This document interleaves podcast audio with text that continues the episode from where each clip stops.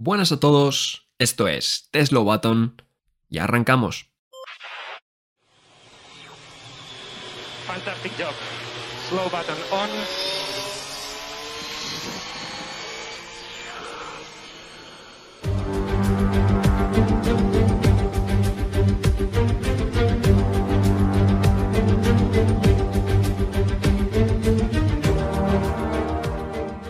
Muy buenas, bienvenidos, bienvenidas a un nuevo episodio de The Slow Button.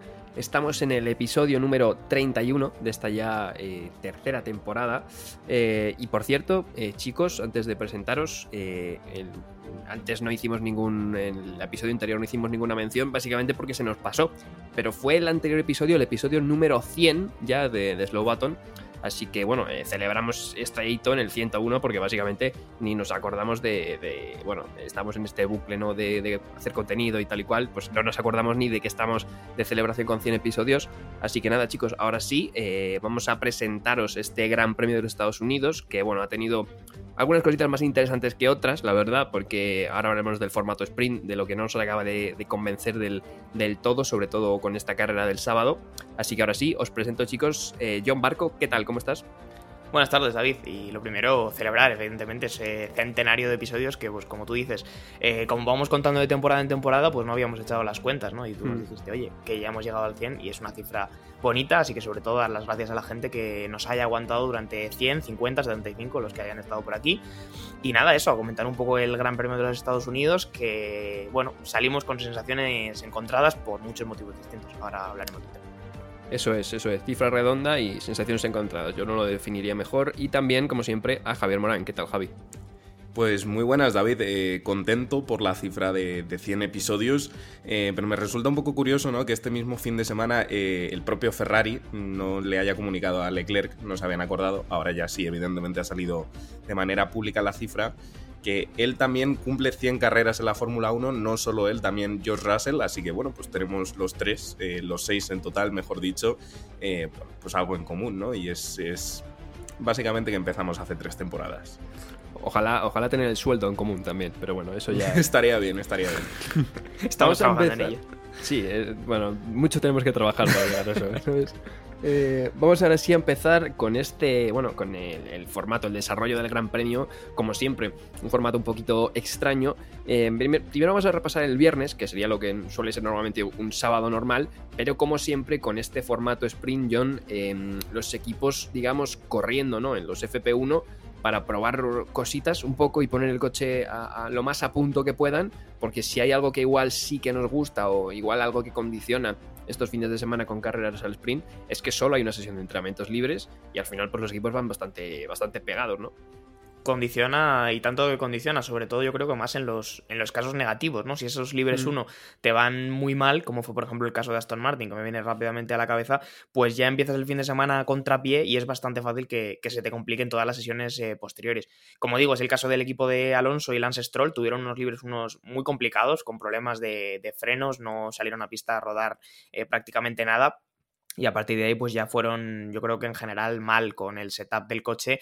Eh, hay que recordar que traían muchas mejoras y un poco la, la noticia con la que salimos de, de Austin, eh, de cara a Aston Martin, es que las mejoras no es que fueran malas, que era la sensación con la que ha terminado mucha gente, sino que ha faltado un setup eh, acorde o bien ajustado para sacarle todo el, pro- el provecho a esas mejoras, ¿no? Entonces, pues Mm. bueno, como digo, los libres uno absolutamente claves, sobre todo en la parte negativa. Si las cosas te van medianamente bien, pues bueno, te da un poco igual que sean uno, que dos, que tres. Sí, así es. Y es que Javi, como decía yo, no, no sé si es la mejor idea para un fin de semana tan, digamos, alocado como son los sprint, traer unas mejoras, digamos, que no es algo puntual, sino que algo como Aston Martin que cambió tanto suelo como difusor como wing es decir, partes eh, aerodinámicas bastante importantes del coche. Igual no es la mejor idea traerlas aquí, pero bueno, ya por lo menos eh, a lo largo del fin de semana las han podido probar, pero sí que es verdad que ese, bueno, el viernes de cara a la clasificación, pues se quedaron muy vendidos. Efectivamente, si algo tiene este formato sprint es que es un todo nada de cara a la primera clasificación, que es la que determina el orden de salida de la carrera del domingo. Y bueno, pues precisamente fue Aston Martin quien sufrió las consecuencias que, que, este tipo de formato pueden traer. Como decís vosotros, es bastante arriesgado y de hecho es que en el momento en que salga algo mal, como le salió a ellos, pues ya eh, probablemente el fin de semana se vea truncado por completo. Tanto es así, en fin, ya lo comentaremos, pero tuvieron que incluso romper el Parc Fermé por la noche porque es que no entendían ni, ni las propias evoluciones. Sabían que tenían mucho más rendimiento, mucho más potencial, o así lo demostraban los datos del túnel de viento, pero de momento, con el poco tiempo que habían tenido desde el viernes, bueno, pues poco pudieron hacer para tratar de exprimir ese rendimiento que sí que estaba, pero que desde luego desde el principio no pudieron encontrar. Además, como decía John, eh, Stroll no pudo casi rodar por unos problemas de frenos, eh, problemas que también tuvo Fernando Alonso, donde literalmente salía fuego del, freno en ese problema de refrigeración. Algo que me ha extrañado bastante, John, es el problema de frenos, porque luego también se lo vimos a Verstappen en la carrera. Y es que este es un gran premio que mm, habíamos tenido problemas de varios tipos, ¿no? Porque es un asfalto con muchos baches, es abrasivo y demás pero no es un circuito que si lo piensas sea demasiado exigente con los frenos, como puede ser un Monza, un Canadá, ¿no? Un circuito de estos que hay muchas rectas y muchas frenadas, porque el primer sector que es de enlazadas casi no frenas. Pero básicamente, eh, no sé por qué ha sido. No sé si tienes alguna, algo que decir sobre esto, John, porque también vimos a Verstappen con problemas de frenos y no es algo que suele ser común en este Gran Premio. No, no tengo muchas teorías, la verdad. Y, sorprende sobre todo que, ocurra en el Red Bull, que sabemos es un coche que está bastante bien optimizado y que es raro verle con, fallos o con problemas que hagan, que pongan en, situaciones complicadas a los pilotos y mucho menos a, Verstappen, si, si, hablamos ¿no? en concreto de él. Eh, pero él sí que estaba incluso molesto en la carrera con, con las frenadas dijo que tenía que estar bastante concentrado con, el tema de los frenos, incluso llegó a gritar al ingeniero varias veces para que no le hablaran justamente en la frenada, ¿no? Porque, porque bueno, de alguna manera le estaba molestando. Así que sí que ha sido un problema un poco extraño en Texas, que como dices, no es un circuito que debería ser tan exigente para la, para la frenada, pero sí que ha estado ahí. Sobre todo, yo creo que el problema de, de, Aston Martin era, pues bueno, que tenían algún problema con ese, precisamente con ese setup, ¿no? Falta de, falta de adaptar el coche a lo que es las características del circuito y el problema de refrigeración era tan grave como para que los frenos de Alonso salieran en llamas. Sí, algo bastante extraño, no sabremos por qué ha pasado esto, la verdad. Pero bueno, de momento vamos a pasar ahora sí a, a la cual y ya después un poco de este viernes tan extraño con el McLaren, por ejemplo, rodando solo pusieron los medios, Aston Martin solo con los duros para ir a esta cual un poco a experimentar. Y Javi eh, vimos cositas eh, en la cual y que igual no hacía eh, bueno igual no eran muy, muy pensadas Ferrari sorprendió bastante rápido a una vuelta luego ya en carrera será otra cosa ya lo hablaremos. Mercedes también parecía que estaba bastante fuerte Verstappen digamos no, no parecía intocable y evidentemente pues esa caída de Aston Martin en la Q1 Sí, sí, efectivamente, David. Eh, sobre todo sorprendían este tipo de detalles y claro, nosotros, bueno, en fin, pues que tenemos, eh, digamos, mucho sentimiento por el equipo Aston Martin, concretamente por Fernando Alonso, pues fue un fin de semana que ya desde el principio, ya desde el viernes, pues nos dejó bastante impactados. Fernando Alonso era la primera vez, eh, ha sido un fin de semana realmente de, de, las primeras veces para Fernando Alonso en esta temporada, porque no solo ha sido la primera vez que no ha conseguido colarse a la Q3, sino que también, bueno, lo adelantaremos, pero en la propia carrera eh, tuvo que abandonar y era solamente junto a Verstappen en esto de abandonar el único piloto que había completado todas las vueltas del Gran Premio. Su compañero de equipo, Lance Stroll, fue decimonoveno. Ya podemos ver, bueno, pues que efectivamente esos FP1 eh, pasaron factura al equipo, eh, al equipo verde. Y luego ya por delante, pues grata la sorpresa de Ferrari. Carlos Sainz es verdad que no tenía el ritmo este fin de semana, pero Charles Leclerc en cambio sí se consiguió llevar la pole eso sí, con una vuelta anulada de Max Verstappen, que inicialmente era cinco milésimas más rápida que la de Leclerc, lo único que en la penúltima curva, bueno, pues se salió el piloto tratando de solventar uno de unos problemas que había tenido al inicio de la vuelta, se había pasado de frenada y tal. Y, finalmente, bueno, pues fue Leclerc quien se llevó la pole, Lando Norris segundo y tercero Lewis Hamilton, que el Mercedes ha ido francamente bien, incluso mejor que el Ferrari, como estabas diciendo tú, David, en carrera, en ritmo de carrera. Sí, así es, básicamente.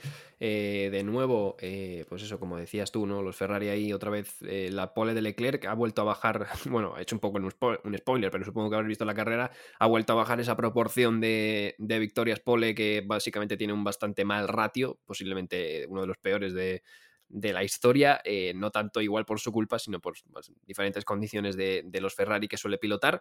un Hamilton que parecía fuerte y un Verstappen, como decías tú, que y anulaban la vuelta por los track limits. Track limits, John, que fueron otra vez protagonistas, no tanto como en Qatar quizás, pero volvieron a ser protagonistas, eh, sobre todo en esa última curva 19. Eh, que luego al final hubo algo extraño durante el fin de semana porque después de, que les anularan la vuelta a algunos pilotos, eh, no sé si después de lo de Qatar o algo así, la FIA retrocedió y digamos que pintó esa línea blanca más, más ancha para, digamos, darle más espacio a los pilotos.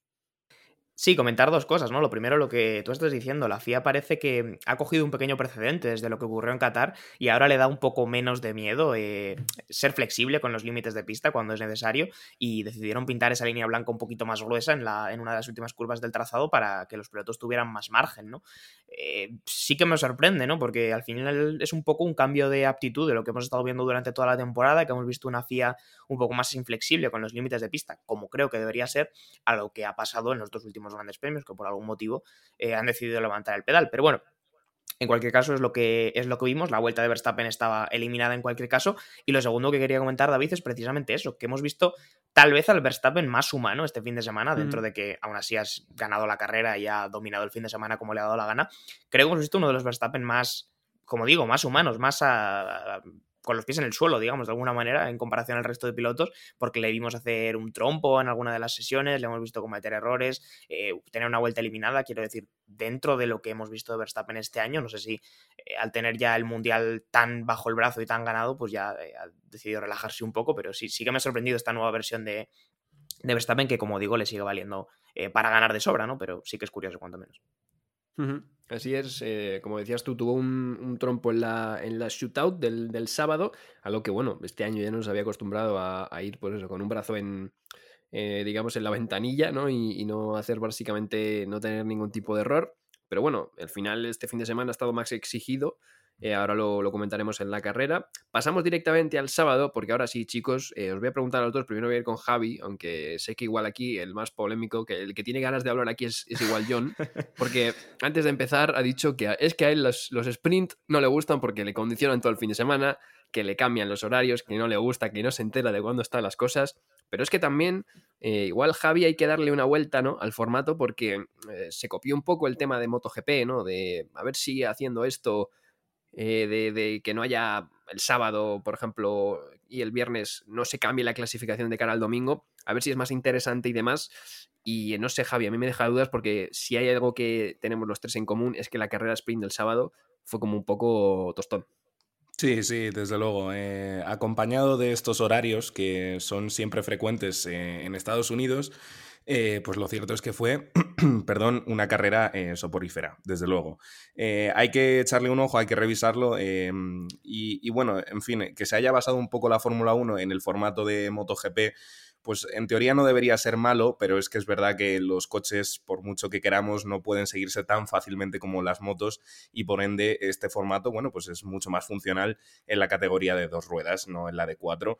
Eh, este fin de semana, además, es que ha sido terrible, simplemente. La primera zona con esas S es muy complicado y sobre todo si tenemos un reglamento fallido, en mi opinión, eh, porque supuestamente este reglamento con el efecto suelo y todo esto iba a facilitar que los coches se pudieran seguir, pero es que desde el año pasado a este año han cambiado las cosas. Si supuestamente ahora los coches se podían seguir, o por lo menos en 2022, perdón, eh, se podían seguir un 50% más fácil, creo que era la cifra, desde luego este año ya no es así.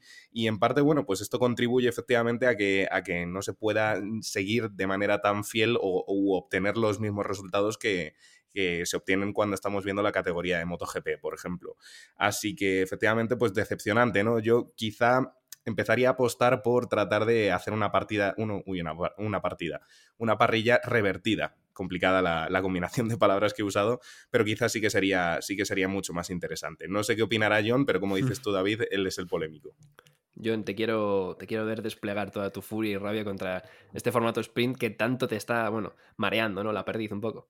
A ver, si es que tampoco es tan complicada la cosa, pero sí que es verdad que a mí es un formato que, muy acostumbrado al formato tradicional de Fórmula 1, con sus libres 1, sus libres 2, sus libres 3, su clasificación y su carrera, pues ahora me deja confuso, es lo que os decía antes de empezar el episodio. No sé muy bien qué es lo que, qué es lo que toca. El sábado, como que es un día que está simplemente insertado en medio del fin de semana y no sirve de nada como tal creo que incluso los pilotos se lo toman como algo aparte, que en realidad es un poco la idea, o sea, la idea del formato sprint es que el sábado sea una cosa aparte que le aporte emoción, pero a mí creo que vista la carrera y vista la sprint shootout, no, no creo que tenga más beneficios que, que contras para el, para el formato del fin de semana. No sé si viviéndolo en el circuito tal vez sientes que hay más emoción, sientes que estás acudiendo a más sesiones en las que realmente los pilotos se juegan algo, puede ser que eso sea real, pero yo viéndolo desde casa, la verdad que no me transmite tampoco esa sensación. La sprint fue una carrera, como bien ha dicho Javi, totalmente soporífera.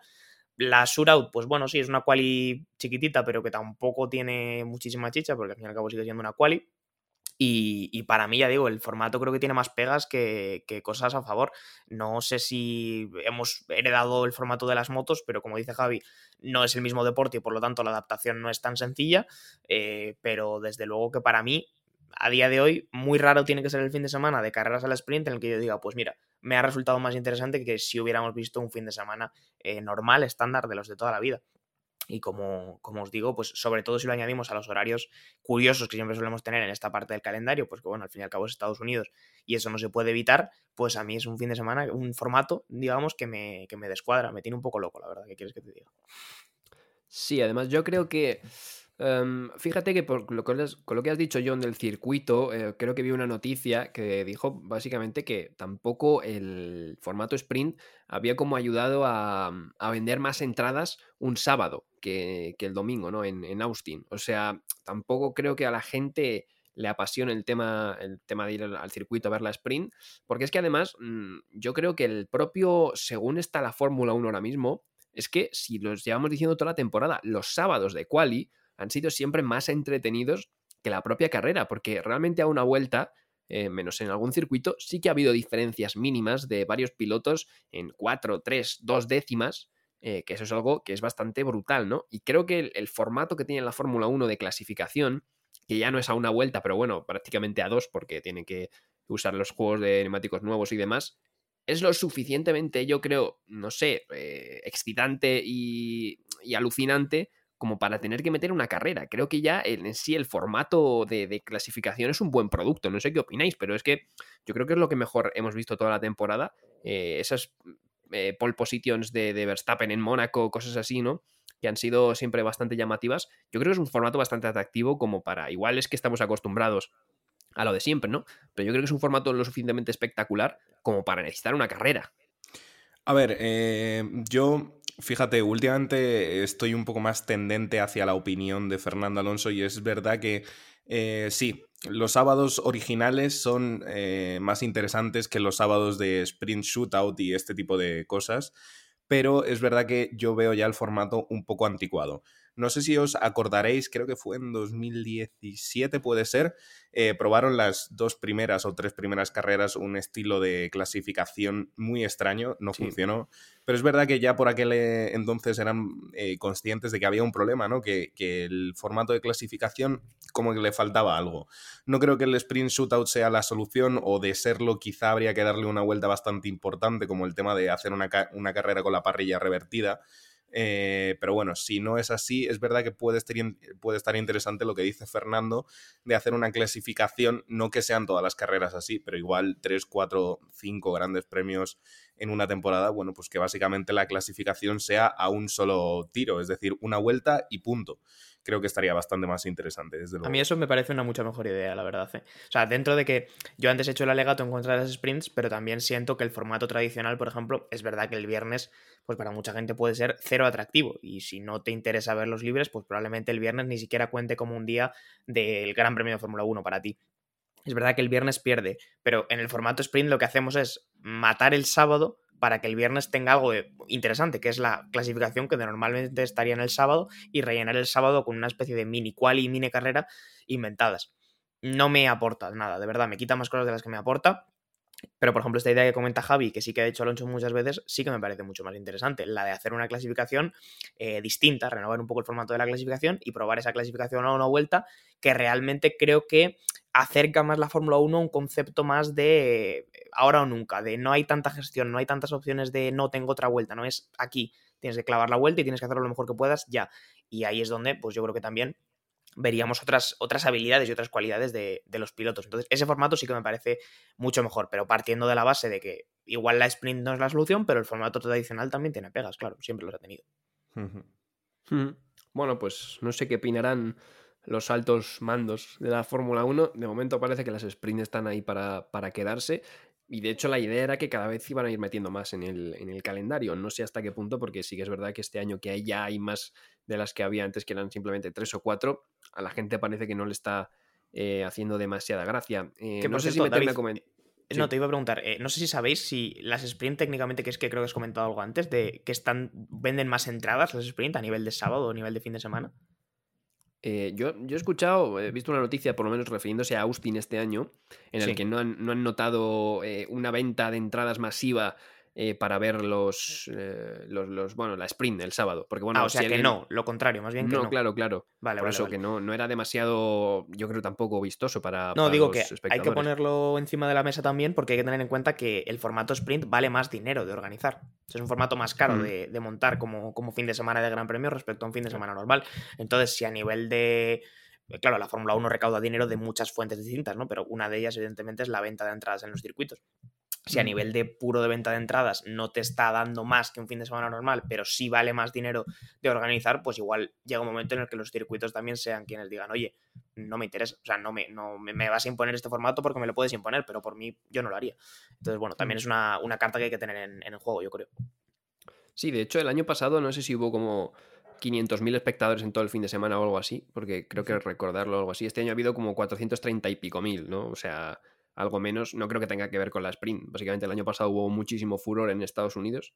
Eh, este año también lo está habiendo, pero yo creo que ha habido algo menos. Pues normal, tampoco es que se está perdiendo la, el interés por la Fórmula 1 en Estados Unidos. Pero sí, al final, si tampoco, si se si, o sea, si tienes que dar más dinero para organizarlo y tampoco te repercute en una venta de entradas, de entradas masivas eh, solo para el sábado y tal, eh, y evidentemente, pues no. Sí, igual hay que darle en general, no sé si pensaréis, pero creo que el, objetivo de la sprint está mucho más pensado, o del formato sprint está mucho más pensado para la gente que lo ve a través de televisión, que evidentemente son muchísimos más millones que los que van al circuito, eh, que la gente que va al circuito. Porque yo creo hmm. que todos tenemos la sensación que cuando vas al circuito ves un poco lo que te pongan. O sea, tú estás allí y estás disfrutando del ambiente y pues sale la Fórmula 3, disfruta de la Fórmula 3, sale la Fórmula 2, ver la Fórmula 2. Entonces, creo que está mucho más pensado para que la gente desde casa tenga incentivos para ponerse la tele el viernes y ver la Fórmula 1, que igual si no, no lo haría que para la gente del circuito, eso también es cierto. Pero, Totalmente de acuerdo, sí, sí, bueno, es así. Sigue siendo importante. Pues nada, eh, habrá, que, habrá que estar atentos ahí con qué pasa con las sprint. Eh, iba a decir antes de, este tema de las entradas que no sé si meterme a comentar la sprint, porque sinceramente eh, tampoco. Mortal, la verdad. fue tan soporífera. Fue tan soporífera. De verdad que, es soporífera, sí, sí. O sea, es que no hay nada que, comentar. No me acuerdo casi ni de lo que pasó. O sea, Yo cerré los ojitos, lo reconozco. Tuve un, rato que, pues ya está. que estaba aquí sentado donde estoy sentado ahora mismo y se me cayó la cabeza un poco y dije, coño, pero si estoy viendo Fórmula 1, que creo que no me había pasado en mi vida, ni viendo algún gran premio de Japón madrugando, ni nada, absolutamente nada, nunca. Pero fue una sprint es en la que creo que no, no, es verdad que no pasó básicamente nada. Verstappen ganó para variar un Verstappen hizo lo suyo y un poquito más. El tiempo, el tiempo que ganemos en no comentar la sprint lo dedicamos en hacer una buena previa del GP de México. Eso, que viene ya, así que bien aprovechado, en verdad. Pues pues mira, si hay alguien ofendido que nos está escuchando porque él decía, mira, yo es que quería mi resumen de la sprint y mi análisis de la sprint, si hay alguien ofendido, pues que lo ponga, nos ponga algún comentario, ya sea en redes sociales o en los podcasts, y ya le comentaremos la sprint. Pero por petición de aquí, de mis compañeros, y tampoco por ganas mías, vamos a saltar directamente al domingo, que yo creo que, fue un poco más interesante. Eh, aunque tampoco fue la mejor carrera de la historia, pero bueno, tuvo alguna cosita más, más interesante. Eh, para empezar, la salida, ¿no? Y es que eh, Austin, Javi, es un circuito que lo típico de zona sucia, zona limpia, como que le da un poco igual, porque la zona sucia y la zona, y la zona, limpia sí que es verdad que se nota la diferencia, pero es que es casi al revés, porque en la zona técnicamente sucia, digamos que tiene un asfalto mejor que la zona limpia, que está más abierto y los coches patinan más. Entonces, Lando Norris, que salía por, digamos, teóricamente la zona mala, se puso primero en la, en la salida. Efectivamente, eh, para la gente que piense que no tiene ningún tipo de sentido lo que acaba de decir David, estáis equivocados, sí que tiene sentido. Austin es un circuito eh, que la degradación de, y calidad del propio asfalto, bueno, se ha visto bastante degradada con el paso del tiempo, es lo que tiene construir básicamente un circuito sobre arenas movedizas y, en fin, eh, sitios en los que la tierra no es de la calidad suprema que tenemos aquí en Europa. en fin. Vaya hostia, chaval. Había, de verdad, estoy muy cansado con tantas carreras en Estados Unidos, pero vamos vamos a continuar, vamos a continuar, por favor. Ojo, eh, ojo con lo que ha dicho Javi, que en Miami eh, ya llevamos dos años también con problemas con el asfalto. Eh. Sí, sí, sí, a ver, si decirlo lo digo por algo, en fin. Eh, bueno, básicamente por donde pasan los coches el asfalto está ya muy degradado, esa zona sería la externa, sería por donde salía Charles Leclerc, en cambio Norris salía por el interior, sería la, la zona sucia, pero el asfalto ahí es de mejor calidad, básicamente porque los coches no pasan una y otra vez por ahí. El caso, que Norris salió mejor, Leclerc le empujó bastante, tuvieron ahí un rifirrafe y Carlos Sainz aprovechó para colocarse tercero. Lando, Norris, como digo, se quedó al frente y, bueno, básicamente eh, Verstappen ganó varias posiciones y eh, se quedaba quinto. Hmm, a todo esto hay que recordar que Verstappen salía sexto y no sé si John estás de acuerdo, creo que es una de las carreras donde, ah, bueno, aparte de las radios del final, donde igual sí que el, discurso se nos cae un poquito, yo creo que es una de las carreras donde más tranquilo le he visto a Verstappen. Es verdad que tiene el campeonato, es verdad que lleva todo el año, digamos, en modo, modo piloto automático, pero el tío tranquilo, no intentó ninguna locura en la salida, frenó pronto, se fue por fuera, e incluso para eh, no chocarse con Hamilton levantó, algo que igual no es demasiado habitual en él. O sea, que, se tomó la salida tranquilamente y también la carrera, ¿no? Un poquito los trenecitos sin, sin tener prisa ahí tranquilito.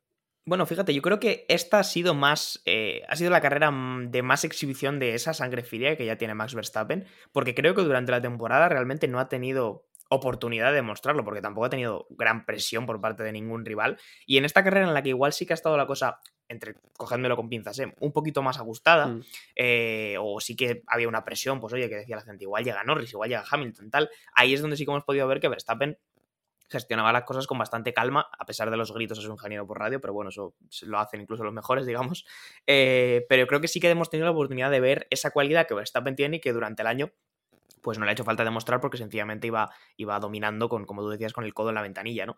Eh, pero sí, victoria de absoluto campeón, de coche dominador y de piloto más dominador todavía en este, en este Gran Premio.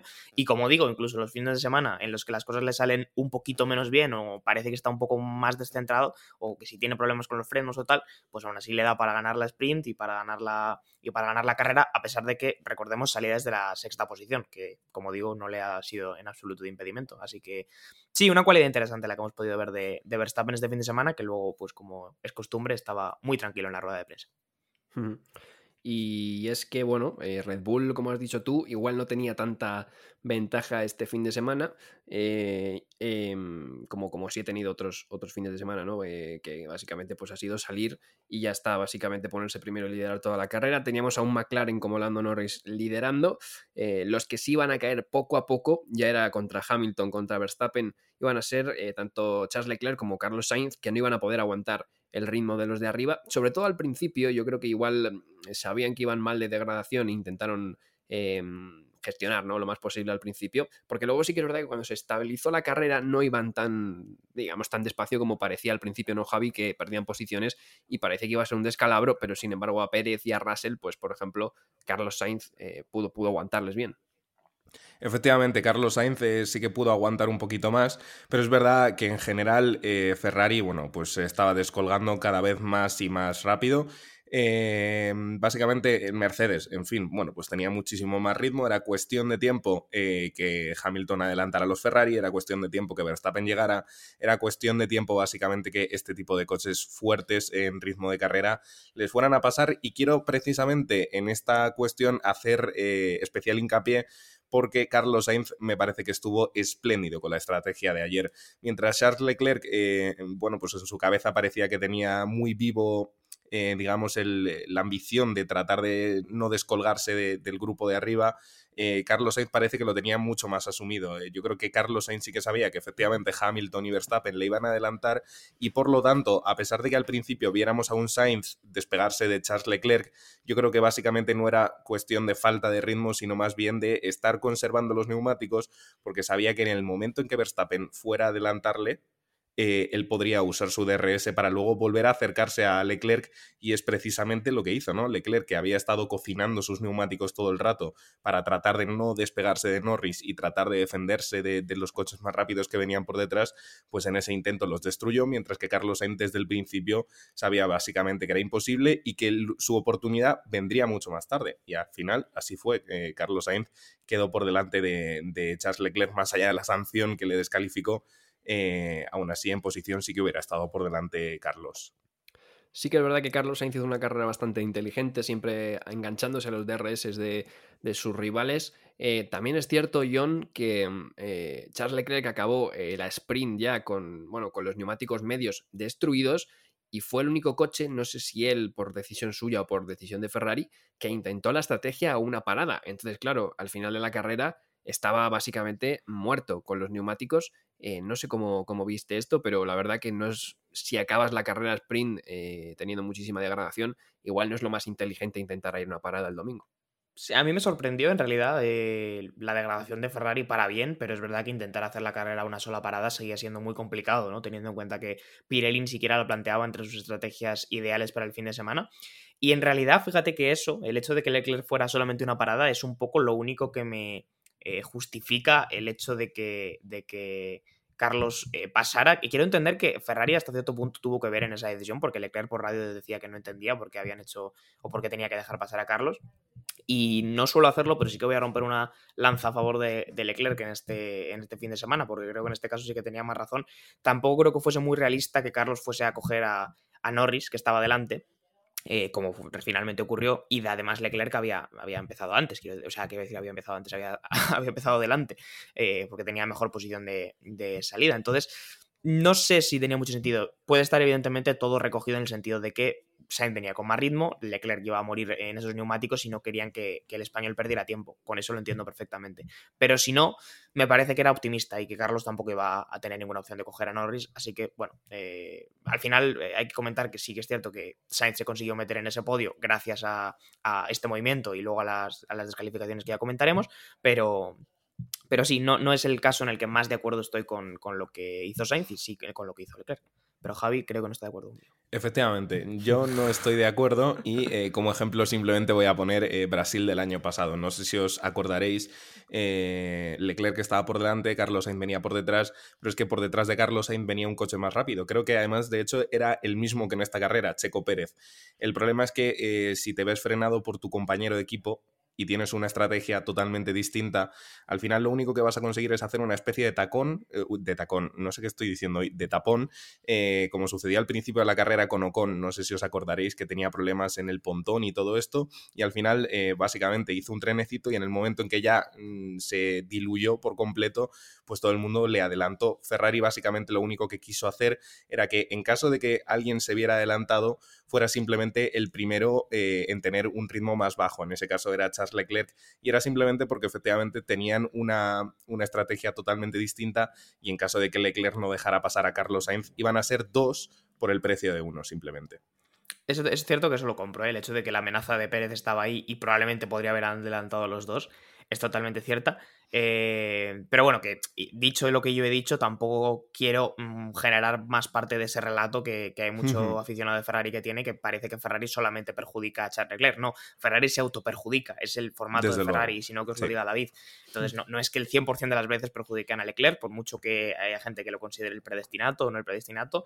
Eh, ayer le tocó a Leclerc porque, bueno, jugaron esa estrategia, era muy arriesgada y evidentemente sale mal, pero vamos, que la carrera de Carlos, independientemente de lo que he dicho, creo que es sólida, es inteligente y por decisión suya o por decisión de Ferrari, ayer le tocó la estrategia buena. Ahora hablaremos de ese podio de podio a posteriori de Carlos Sainz, que ya van unos cuantos, aunque sí que es verdad que hemos tenido ahí un poco de discusión porque creíamos que eran más de los que luego realmente han sido, pero sí que es verdad que es algo extraño, ¿no?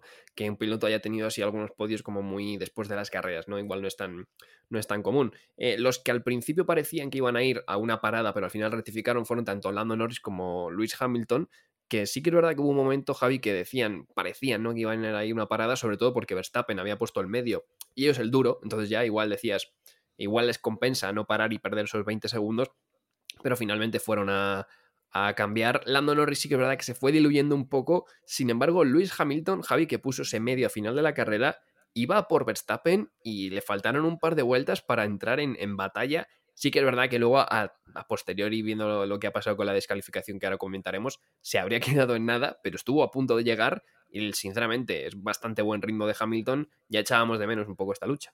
Desde luego, es la primera vez que hemos visto que a Verstappen le haya costado uno. Eh, tanto recuperar la, primera posición. Eh, yo recuerdo, por ejemplo, que siempre hacían apuestas Verstappen y Fernando sobre en qué vuelta iba a terminar cogiéndole. Yo creo que se hablaba siempre de la vuelta 13, 14 e incluso antes. Em, este fin de semana ha sido totalmente distinto.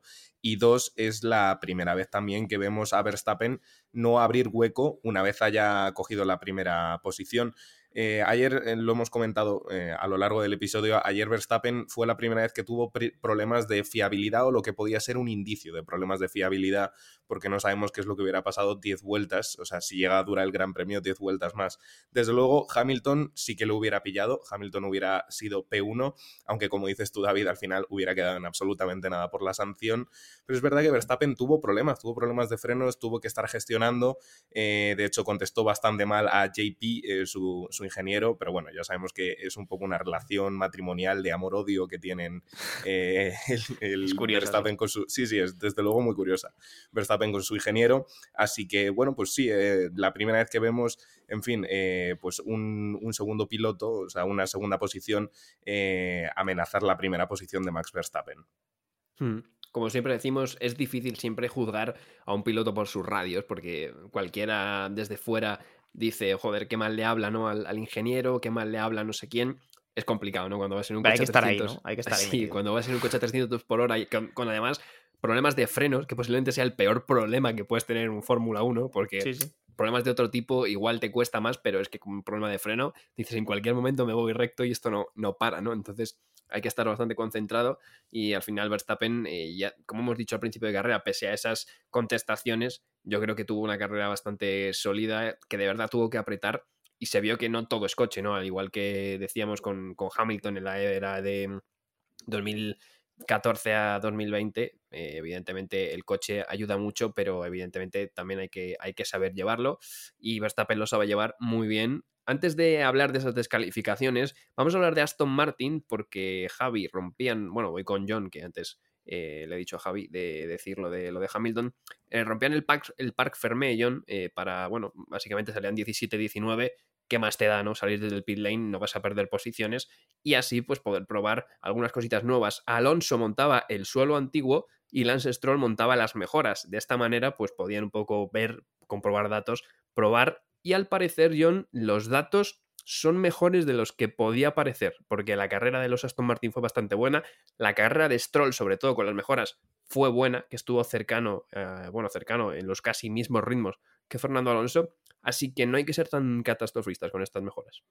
No, desde luego que no. ¿eh? Yo creo que, a ver, ha sido un fin de semana malo, probablemente de, los peores que va a haber en el año para Aston Martin, pero creo que tiene muchas consecuencias o muchas conclusiones eh, positivas. Stroll ayer tuvo buen ritmo de carrera, también Alonso, a pesar de que habían salido desde muy atrás y evidentemente tienes que pelear por subir posiciones, pero los dos lo estaban haciendo de manera bastante consistente Además, nos contaba antes Javi que Stroll tuvo la velocidad punta más alta del, Gran Premio, lo cual también es, bastante interesante y nos habla de cómo están funcionando esas mejoras y ese suelo a la hora de, de reducir el drag, que siempre había sido un poco el problema de la Aston Martin. Y como digo, sí que hay consecuencias o conclusiones positivas mirando ya de cara a México, donde eh, también ha anunciado Aston Martin que va a traer otro, otro paquete de mejoras. Así que bueno, eh, están llegando ahora todas las mejoras eh, de cara al final. Yo creo que un poco ya apostando más porque esas mejoras puedan permanecer en el coche de 2024 o que marquen por lo menos el camino de desarrollo de, ese coche, ¿no?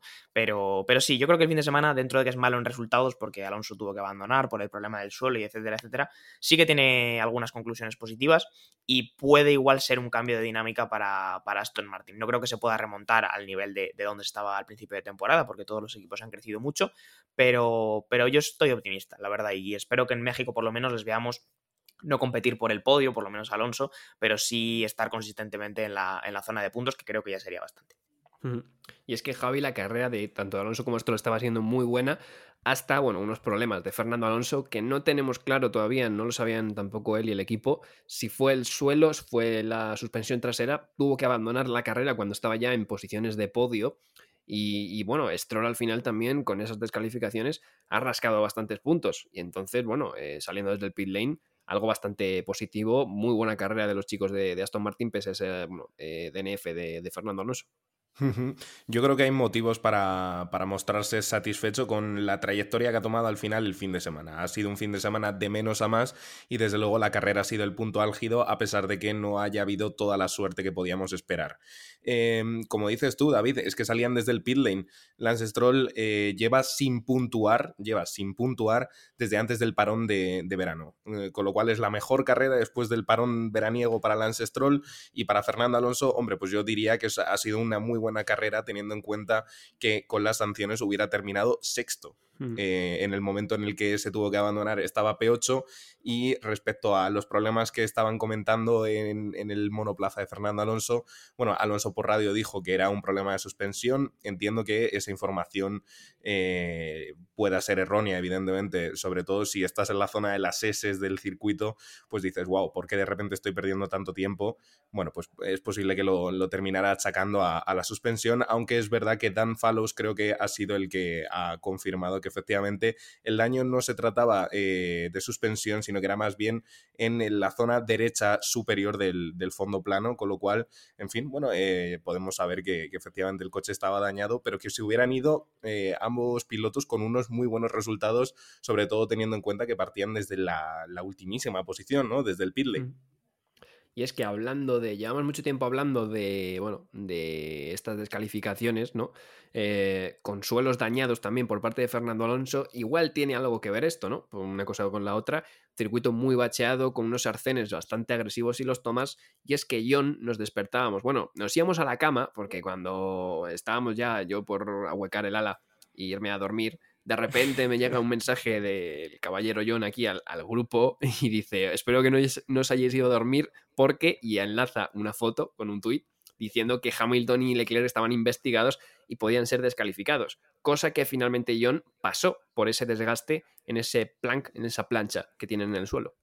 Sí, es la, plancha de madera que va debajo de. Bueno, de madera, que va debajo del, coche de Fórmula 1 y que tiene que tener un desgaste predeterminado. Creo que son 10 milímetros y puede tener como máximo un desgaste de 1.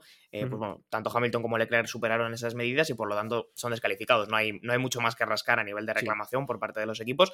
Y pues perdían dos muy buenas posiciones los dos, lo cual también ayudaba a que Sainz pudiera saltar al podio. Y bueno, desencadenaba una serie de, consecuencias curiosas esas descalificaciones. La primera es que, por ejemplo, Logan Sargent ya ha puntuado en la Fórmula 1, ya se puede decir, ha conseguido un puntito entrando en la, en la décima posición eh, y es el primer estadounidense que puntúa en 30 años. Creo que el último estadounidense que había puntuado era Michael Andretti, precisamente casualidad ahora que Andretti está volviendo a la Fórmula 1. Eh, luego también, eh, otras consecuencias que tuvo esto fue que Yuki Tsunoda se llevó 5 puntos, lo cual, pues oye, para lo que está haciendo la temporada de Yuki Tsunoda no está nada mal, y también la vuelta rápida. Eh, evidentemente, Carlos Sainz se llevó el podio, como ya hemos comentado, y también eh, Lando Norris se llevó la segunda posición y ya lleva cuatro podios consecutivos, Lando Norris, que creo que también es eh, bastante de mérito para el británico, que está haciendo una temporada muy sólida, acompañada con las mejoras de McLaren, que, a diferencia de las de Aston Martin, pues están teniendo la, línea que suelen tener las mejoras, ¿no? Que es de peor a mejor, digamos. Sí, sí, la verdad que Lando Norris está siendo bastante consistente eh, lo decíamos antes, Javi, eh, ya Carlos lleva varios podios, Brasil 2019, Hungría 2021 y el otro no me acuerdo en cuál hemos quedado. No, este, eh, este, realmente este. Ah, este, Al final es este, efectivamente. Al final, son solo tres. Hemos sido un poco engañados en realidad por la, por la memoria, ¿eh? porque lo hemos estado repasando un gran premio a gran premio, tanto Javi como yo, pero no, no, hemos sido capaces de encontrar ninguno más que no fuera un podio legal, sino que han sido, pues eso, los casos concretos en los que ha tenido que encontrarse con el podio después por sanciones a las dos horas, a las tres horas, han sido esos dos, Brasil 19, Hungría 21 y, y este de ahora. Bueno, pues ahí queda, ¿no? Tampoco parecían más de los que de los que creíamos, pero no deja de ser curioso, ¿no? Que, al final Desde luego, un piloto sí, haya sí. tenido ya varias eh, ocasiones de estas. Eh, nada, vamos a ir acabando por aquí la parte de, mm, de la, digamos, de la carrera del fin de semana de, de Estados Unidos. Eh, si queréis, metemos el MVP ahora, porque después, si queremos Sí. comentar algo de México, va a ser un poco extraño, ¿no? Eso es, y, y va a tener que ser incluso rápido y tal, con lo cual, venga, MVP, eh, me, me lo auto asigno yo, David, si te Sí, parece. sí, ya, ya, ve tú. Venga, pues yo voy a decir Lewis Hamilton. Eh, sé que Lando Norris, eh, bueno, al final ahora ha sido P2 con el tema de la sanción y todo esto, pero Lewis Hamilton hubiera estado por encima. Eh, Norris ha pilotado genial y como dice John, es que lleva cuatro podios consecutivos, pero honestamente me hacía falta un poco una carrera así. Eh, otra vez en, en el repertorio de Hamilton para poder decir, wow, mira, es que sigue otra vez eh, con ese nivel tan rompedor que siempre ha tenido. Eh, voy yo rápido también, David, y voy a dárselo. Fíjate, se lo voy a dar a Lance Stroll, que creo que ha tenido un fin de semana complicado, que sí que es verdad que le damos mucha caña y que igual su posición en la Fórmula 1 está un poco gira con pinzas, con alfileres más bien. Pero ayer al final rasca un. Bueno, no- noveno puesto, que si le quitas las dos sanciones se queda en séptimo. Y ya le hacía falta puntuar a Stroll y hizo una gran remontada desde atrás, a pesar de que el Aston Martin le acompañó en eso. Así que para mí, eh, el que más me ha sorprendido, el piloto que más me ha llamado la atención es Lance Stroll. Pues voy a ir yo con, con Max Verstappen, básicamente, porque lo hemos dicho antes, creo que ha sido una de sus carreras más tranquilas a nivel mentalidad, no ha intentado nada, nada raro, no ha tenido así ninguna, bueno, ningún episodio de estos que suele tener, ¿no? De igual cerrar o, o alguna cosita de estas que ya sabemos que tiene de vez en cuando. Ha estado muy, muy tranquilo más allá de las rayos del final y al final pues se ha llevado la, la carrera, ¿no? Como, como casi siempre.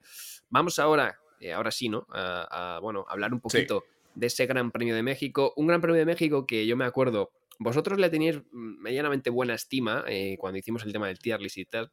Eh, yo siempre he dicho que es un circuito que como trazado me gusta, pero que es que el tema de la altura no, eh, no, no acaba de dar buenas carreras porque aquí hay una situación muy curiosa que es que los coches, aparte de que le afecta también a los motores, eh, los coches van con las alas de Mónaco y corren como el Monza, ¿no? Porque al estar tan alto, pues el aire es bastante diferente al, al cuando está cercano al nivel del mar.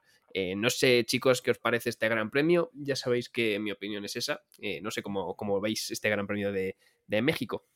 Bueno, eh, a ver, a mí es verdad, estoy un poco de acuerdo contigo, eh, David. El trazado me parece espectacular, pero es verdad que si tiras un poco de meroteca, tampoco ha dado grandísimas eh, carreras este circuito. Es una pena, eh, porque yo creo que, en fin, eh, será cuestión de suerte o casualidad o lo que sea, o incluso hasta tenga que ver con lo que dices tú, David, que la densidad del aire juegue un factor ahí extraño en, en, cómo se ordenan las cosas en la parrilla y al final, oye, pues se termine haciendo una carrera, en fin, un tanto aburrida o quizá con falta así de, de, de picante. Pero bueno, eh, aún así, en circuito interesante, la clasificación va a ser muy interesante y tradicionalmente, bueno, pues un circuito que se le da muy bien, por ejemplo, a Max Verstappen, así que pues veremos probablemente otra victoria a Max Verstappen.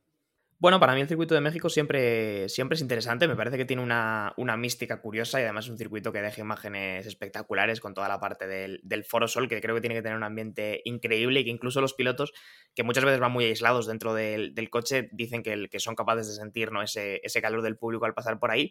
Pero más allá de eso, David, pues es un circuito curioso, ¿no? Por el tema de la altura, que es algo que no vemos en ningún otro gran premio del año o que no vemos con tanta con tanta intensidad y que afecta pues a cómo trabajan los motores por la, por la densidad del aire, a cómo trabaja la aerodinámica, o sea que siempre es eh, interesante ver cómo los equipos se adaptan a eso. Vamos a ver cómo, por ejemplo, no me llama mucho la atención cómo puede, cómo puede estar Aston Martin, que siempre ha sido un coche curioso con el drag a lo largo de este año, eh, pues a ver ese nuevo paquete de mejoras, cómo se adaptan a lo que ya en Austin ha funcionado y no ha funcionado y veremos dónde, dónde puede estar Alonso y en general dónde pueden estar todos los demás. Pero a mí México, México personalmente es un circuito que, que, me gusta. Creo que tiene un poquito de todo, tiene unas S interesantes y sí, me, me, llama la atención. No, igual no es el más popular del mundo, pero sí, sí que tiene, tiene ahí un, un, puesto alto en mi, en mi top de circuitos.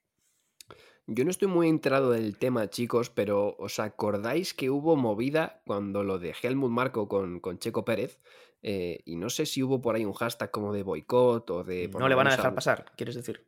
No sé, abucheos, abucheos seguro que se esperan hacia Red Bull Sí, o eso hacia, sí. bueno, no sé si hacia Verstappen incluso también, porque ya sabemos cómo es esto un poco, que a veces se polarizan las cosas y el pobre Verstappen no tiene la culpa de nada, pero también se las puede llevar, pero sobre todo hacia Red Bull y hacia Helmut Marko, porque cuando salió el tema de, de los, bueno, de estas declaraciones un tanto racistas, ¿no? De, de Helmut Marko, eh, e incluso el Gran Premio de México sacó un comunicado y pues había mucha gente como diciendo que, que cuando fuera allí, no sé si iba a boicotear, pero por lo menos a hacer bastante ruido contra Red Bull.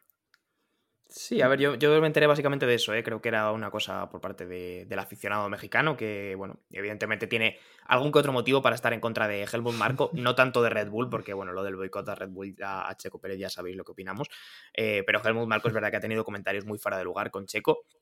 Y, y bueno, ahora que los rumores parece que se han calmado un poco en el fin de semana de Cota, tanto de que si se podía ir Helmut, que si se podía ir eh, Pérez, ¿no? Que ya os lo estuvimos contando en el episodio anterior, eh, pues queda eso. Eh, hombre, ¿que veremos algún abucheo? Pues es lo normal, pero ya lo dijo ayer Verstappen en, en Cota, que también tuvo que recibir abucheos. Al final el que se lleva el trofeo a casa soy yo. Así que no hay mucho Callando más que decir. bocas, básicamente callando bocas. No hay mucho más que decir, la verdad. Pues nada, eh, a ver qué pasa en este Gran Premio de México, que ya es la semana que viene, no hay tiempo para, para descansar prácticamente nada. Habiendo visto un poquito esto de las alturas y demás y de los mejores de Aston Martin, eh, no sé, porra, chicos, rápido, sin saber absolutamente nada. Vale, Venga, yo voy a apostar por los equipos que tienen un paquete así aerodinámico bien desarrollado eh, por el tema de la densidad del aire. Eh, a ver, un piloto si, lo, si sabe llevar el coche es Max Verstappen.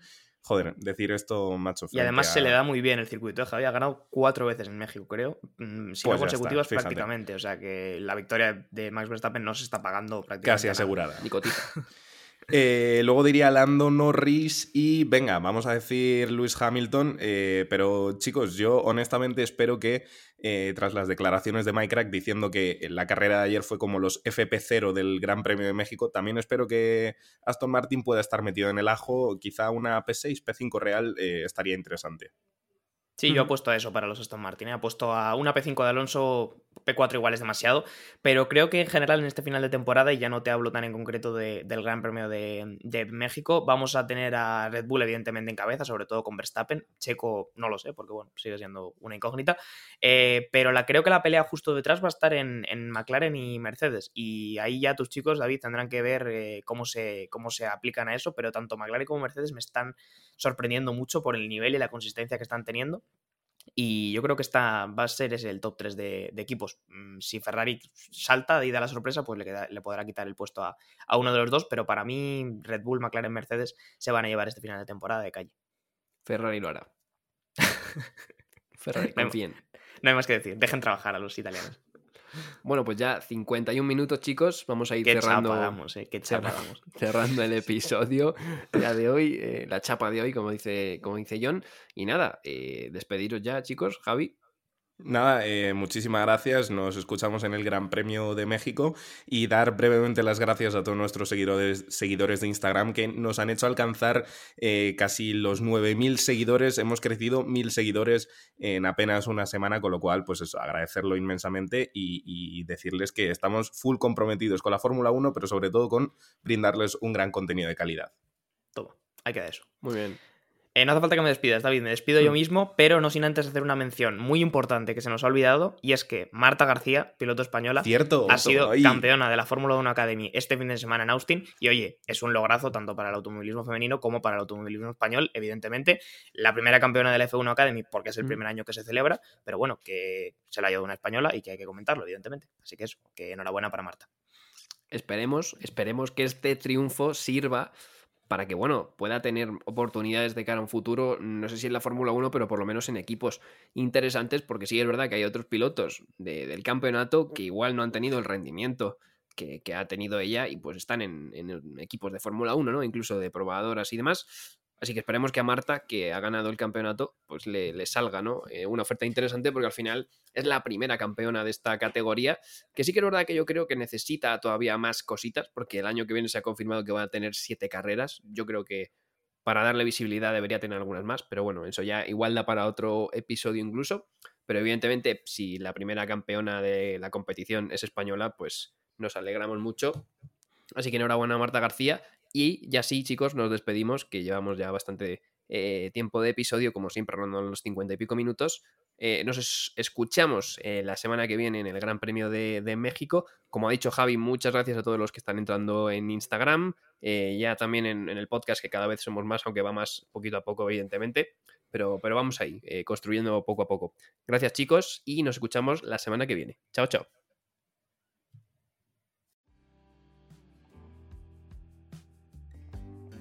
Muchas gracias por escuchar este podcast de The Slow Button. Puedes seguirnos en Spotify para no perderte ningún episodio y también en nuestras redes sociales para enterarte de todas las novedades. Hasta la próxima.